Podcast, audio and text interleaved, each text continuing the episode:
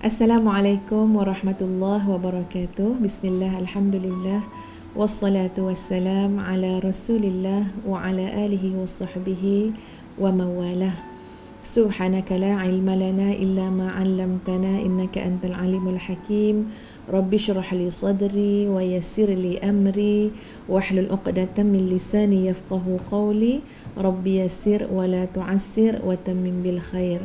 Apa khabar sekalian, sahabat-sahabat Jom Tu Jannah, muslimin-muslimat yang Ustazah kasihi sekalian. Ya, uh, lama ya kita cuti panjang, ya, cuti uh, Syawal kan. Ha, jadi baru kembali bersiaran untuk uh, koleksi tazkirah Jom Tu Jannah, kapsul Jom Tu Jannah. Dan pada hari ini Ustazah tidak berkeseorangan, uh, tapi turut uh, mempelawa ya anak anda Ustazah, uh, mungkin sebagai latihan, ya, sebagai perkongsian kepada beliau, uh, saudari Nur Nadratun Naimah Binti Azhar, yang tadi telah pun uh, saudari uh, Nadrah Naimah sebut bahawa tajuk yang kita nak bincang pada kapsul kali ini adalah hidup bersama Al-Quran. Jadi uh, Ustazah biasa panggil ni Kak Long, ya. Jadi kekok nak panggil nama lain kan. uh, Jadi Kak Long, Uh, Umi pendengarkan dulu sepotong ayat Quran dalam surah Yunus ayat yang ke lima puluh tujuh. Ya, uh, mari sama-sama kita dengarkan tuan-puan sekalian. A'udzubillahi minasyaitonirrajim. Ya ayyuhan nas qad ja'atkum mau'izatun min rabbikum wa shifaa'un lima fis sudur wa hudan wa rahmatul lil mu'minin. Wahai sekalian manusia, telah sampai pada kamu, telah datang pada kamu mau'izah, peringatan.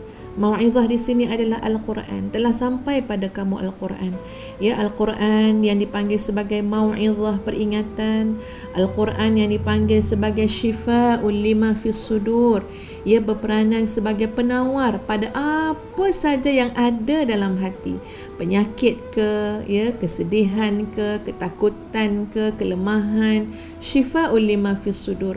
Wahudan, dan juga petunjuk, warahmatun, dan juga rahmat, lil mu'minin, untuk orang-orang yang beriman. Jadi subhanallah, ya, ayat ini seolah-olah nak mengingatkan kita. Yang kamu rasa nakkan petunjuk, petunjuk sudah ada. Yang kamu nakkan rahmah, rahmah sudah ada. Yang kamu nakkan penawar, penawar sudah ada. Yang kamu nakkan pengajaran-pengajaran, nasihat-nasihat, semua dah ada. Kat mana? Dekat sesuatu yang telah sampai kepada kamu. Apa dia? Al-Quran. Jadi yang kita nak tanya diri kita sekarang ialah, ya, sejauh mana kedekatan kita dengan Al-Quran? Sebanyak mana masa kita untuk Al-Quran? Segigih mana kesungguhan kita untuk Al-Quran? Sedalam dan sebesar mana pengorbanan kita untuk Al-Quran? Uh, jadi khabarnya, ya, saudari adik-adik Nadrah Naimah ni ada satu kisah, ya, yang nak dikongsikan uh, dengan kita. Dulu dia cerita dengan Umi dia je. Uh, sekarang Umi nak suruh ceritalah kat orang ramai juga, ya. Uh, mungkin cerita itu sedikit sebanyak boleh memberikan satu pengajaran yang besar kepada kita semua. InsyaAllah sebelum kita berbicara tentang tajuk ini dengan lebih dalam, kita sama-sama menghayati satu kisah yang berlaku pada satu masa dahulu. Dan kisahnya bermula apabila pada waktu malam ada seorang pemuda lalu di satu tanah perkuburan.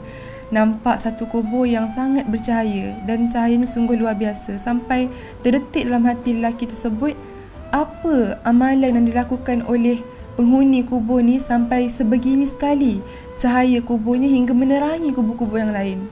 Jadi keesokan harinya berazam lelaki ni untuk pergi mencari mana tempat tinggal penghuni kubur tersebut untuk tanya pada waris-waris um, ahli kubur itu apa amalan yang dia lakukan sehingga begitu sekali cahaya yang datang daripada kuburnya.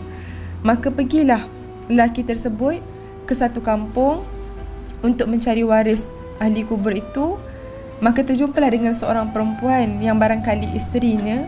Dia kata, uh, lelaki tersebut tanya pada uh, isteri, Wah, uh, wahai uh, isteri kepada fulan bin fulan, Boleh tak kau kongsikan kepada aku sebenarnya apa amalan suamimu sehingga kubur suamimu diterangi cahaya yang begitu luar biasa? Jadi si isteri ni pening eh, sebab si isteri ni kata suami aku ni buta. Jadi dia tidaklah buat benda-benda yang hebat, luar biasa sampai um, boleh diiktiraf sebagai seorang yang hebat. Jadi pelik.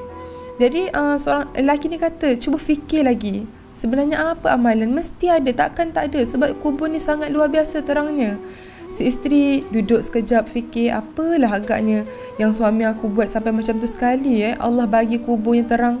Bila fikir, fikir-fikir, isteri dia kata, Masya Allah. Isteri dia teringat satu kisah bahawa, ya, yeah, suami aku memang seorang yang buta, tapi setiap malam, Suami, setiap malam, setiap kali lepas solat, suami aku akan buka Quran, suami aku akan usap Quran, suami aku akan menangis sambil kata, wahai kalamullah, wahai Allah, ampunkan aku, wahai, kalam, wahai Allah, sebab aku tidak dapat membaca kalamullah, aku tidak dapat memahami kalamullah. Tolong ya Allah, ampunkan segala dosa aku ya Allah. Aku nak sangat memperdalami kalamullah ni sebenarnya. Jadi itulah betapa hebatnya usaha dia untuk mendekatkan diri dengan Quran, telah Allah jadikan suatu kemuliaan di sisi Allah sebenarnya. Macam tu jugalah kita dalam kehidupan, tanya diri kita, macam mana hubungan kita dengan Quran? Adakah kita ingin dengan Quran dan adakah Quran ingin dengan kita?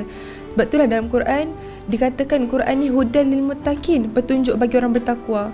Sebenarnya Quran ni petunjuk untuk semua orang, tapi hanya orang bertakwa yang akan jadikan petunjuk untuk diikuti. Ha, macam tu. Okey, terima kasih Kak Long cerita tu. Mi pun pernah dengar kan cerita tu, Kak Long cerita. Ada sikit lagi ujung dia, uh, apa ni? Uh, bila tengok pada Quran tu kan, Quran tu sampai dah hilang-hilang dah dia punya apa? Huruf-huruf, huruf dakwat dia. Sebab tiap-tiap malam air mata dia tumpah atas Quran tu.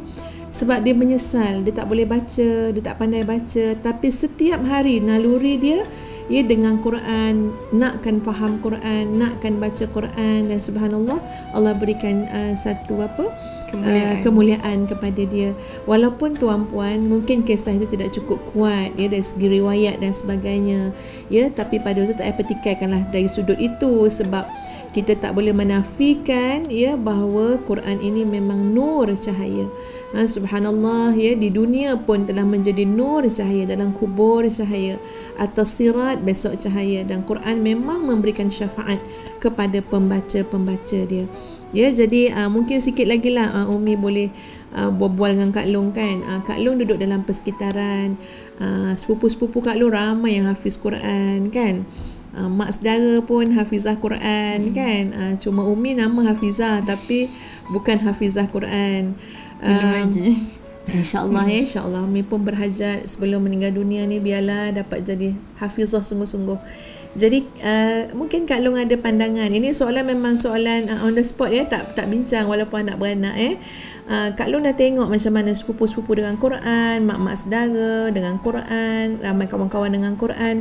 Apa Kak Long rasa keistimewaan orang yang bersama dengan Quran ini? Kalau jawapan Kak Long sama macam dalam fikiran Umi, memang tip top lah Kak Long. Kita memang frekuensi sama lah. um, Bila uh, Bila kita punya saudara mara, sepupu-sepupu papat ramai yang menghafal Quran dengan begitu baik sekali eh, sehingga yang ada yang buat syahadah apa semua. Jadi Uh, kalau bagi Kak Long sendiri, bagi Kak Long, uh, satu perasaan yang paling ketara lah dalam diri, iaitu perasaan cemburu yang tidak tak tidak terkata eh, bila tengok betapa orang lain dekat dengan Quran tapi kita tak sedekat itu dengan Quran. Jadi uh, dalam masa yang sama, bila bila sepupu-sepupu ramai yang hafal Quran dengan baik, kita rasa terinspirasi secara tidak langsung untuk turut sama jadi seperti mereka. Sebenarnya apa saja bidang yang kita ceburi dalam hidup kita, tak boleh nak jadikan alasan bahawa kita tak boleh nak hafal Quran. Aku doktor ke, aku peguam ke, aku hakim ke, aku lawyer ke, aku kena juga at least satu hari satu ayat untuk hafal Quran. Sebab tak ada pun alasan untuk kita tidak berhubung ataupun bercinta dengan Quran dalam hidup kita. hmm. uh, Ada satu perkara kan Kak Long kan, uh, uh, tak tahulah Kak Long uh, boleh tak nak mengiyakan kita apa yang Umi cakap. Uh, orang yang hafaz Quran, orang yang dekat dengan Quran, orang yang mendarah daging dengan Quran, kita akan dapati mereka ini Allah kurniakan al-fahmu, iaitu kefahaman. Kefahaman dia solid, tuan puan, ya kan Kak Long kan? Betul. Kefahaman dia sama macam mana yang, maknanya sama, katalah kita pergi belajar, belajar, belajar kan, ya, kita pergi usrah lah, hmm. kan, macam-macam lah, tamrin segala macam. Tapi kita tengok kan, orang yang memang dengan Quran, belajar memahami Quran, dia dengan macam-macam ilmu dalam Quran, kita nak tengok dia sama nanti level uh, kefahaman sama, mungkin ya? lebih uh, malah mungkin, mungkin lebih, lebih ya, Masya Allah. Uh, dan lebih mudah bagi mereka uh, untuk memahami uh, kehidupan syariat Islam ya, dan sebagainya. Dan itu memang Memang nampaklah perubahan tu cepat ya, bila orang tu balik semula kepada ha, kepada Al-Quran. Jadi mungkin ada nasihat Kak Long kepada golongan remaja dekat luar sana, yang Umi pun bimbang remaja-remaja hari ni ya, ha, kadang-kadang terpengaruh dengan perkara-perkara yang mungkin kurang baik, kurang bermanfaat. Ha, padahal remaja ni tiang negara, remaja ni harapan kita semua. Jadi mungkin ada pesanan Kak Long ha, pada remaja kat sana.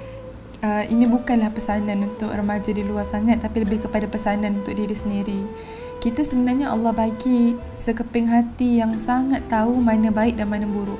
Kita tahu, hitam putih kehidupan kita tahu. Tapi uh, kita selalu uh, sebabkan jiwa remaja kita, kita nak cuba banyak perkara. Jadi kita uh, tutup mata terhadap kebenaran. Paling mudah lah kan, kadang-kadang remaja ni, kita, kita kadang-kadang akan tiba satu masa di kehidupan kita, kita akan rasa macam serabut tau. Tapi tak tahu serabut sebab apa.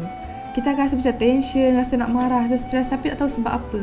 Sebenarnya cuba koreksi balik kehidupan kita. Mungkin kita sebenarnya terlampau lalai, banyak sangat berhibur, mungkin juga banyak sangat berhubung dengan telefon, banyak sangat um, dengan, kalau remaja sekarang lah kan, dengan uh, Koreanya, dengan itunya, dengan ininya, terlampau banyak kan, sampai kita lupa pada tanggungjawab asal kita berada dalam, berada atas muka bumi ni untuk mengabdikan diri seluruhnya kepada Allah. Jadi kalau kita rasa kita nak kehidupan yang tenang, kehidupan yang sebenarnya uh, diberkati Allah, kita tahu sangat kita kena lebih dekatkan diri dengan Quran, dekatkan diri dengan Allah, bermunajat, berzikrullah, dan tinggalkan semua benda-benda yang boleh membuat kita makin jauh dengan Quran dan sebagainya. Sebab itulah Um, jaga jaga diri sebaik mungkin.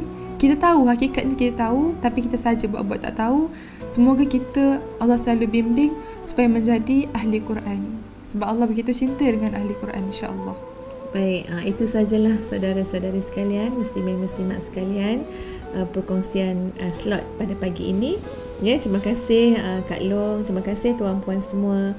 Jom tu jannah, amin amin ya rabbal alamin. Assalamualaikum warahmatullahi wabarakatuh.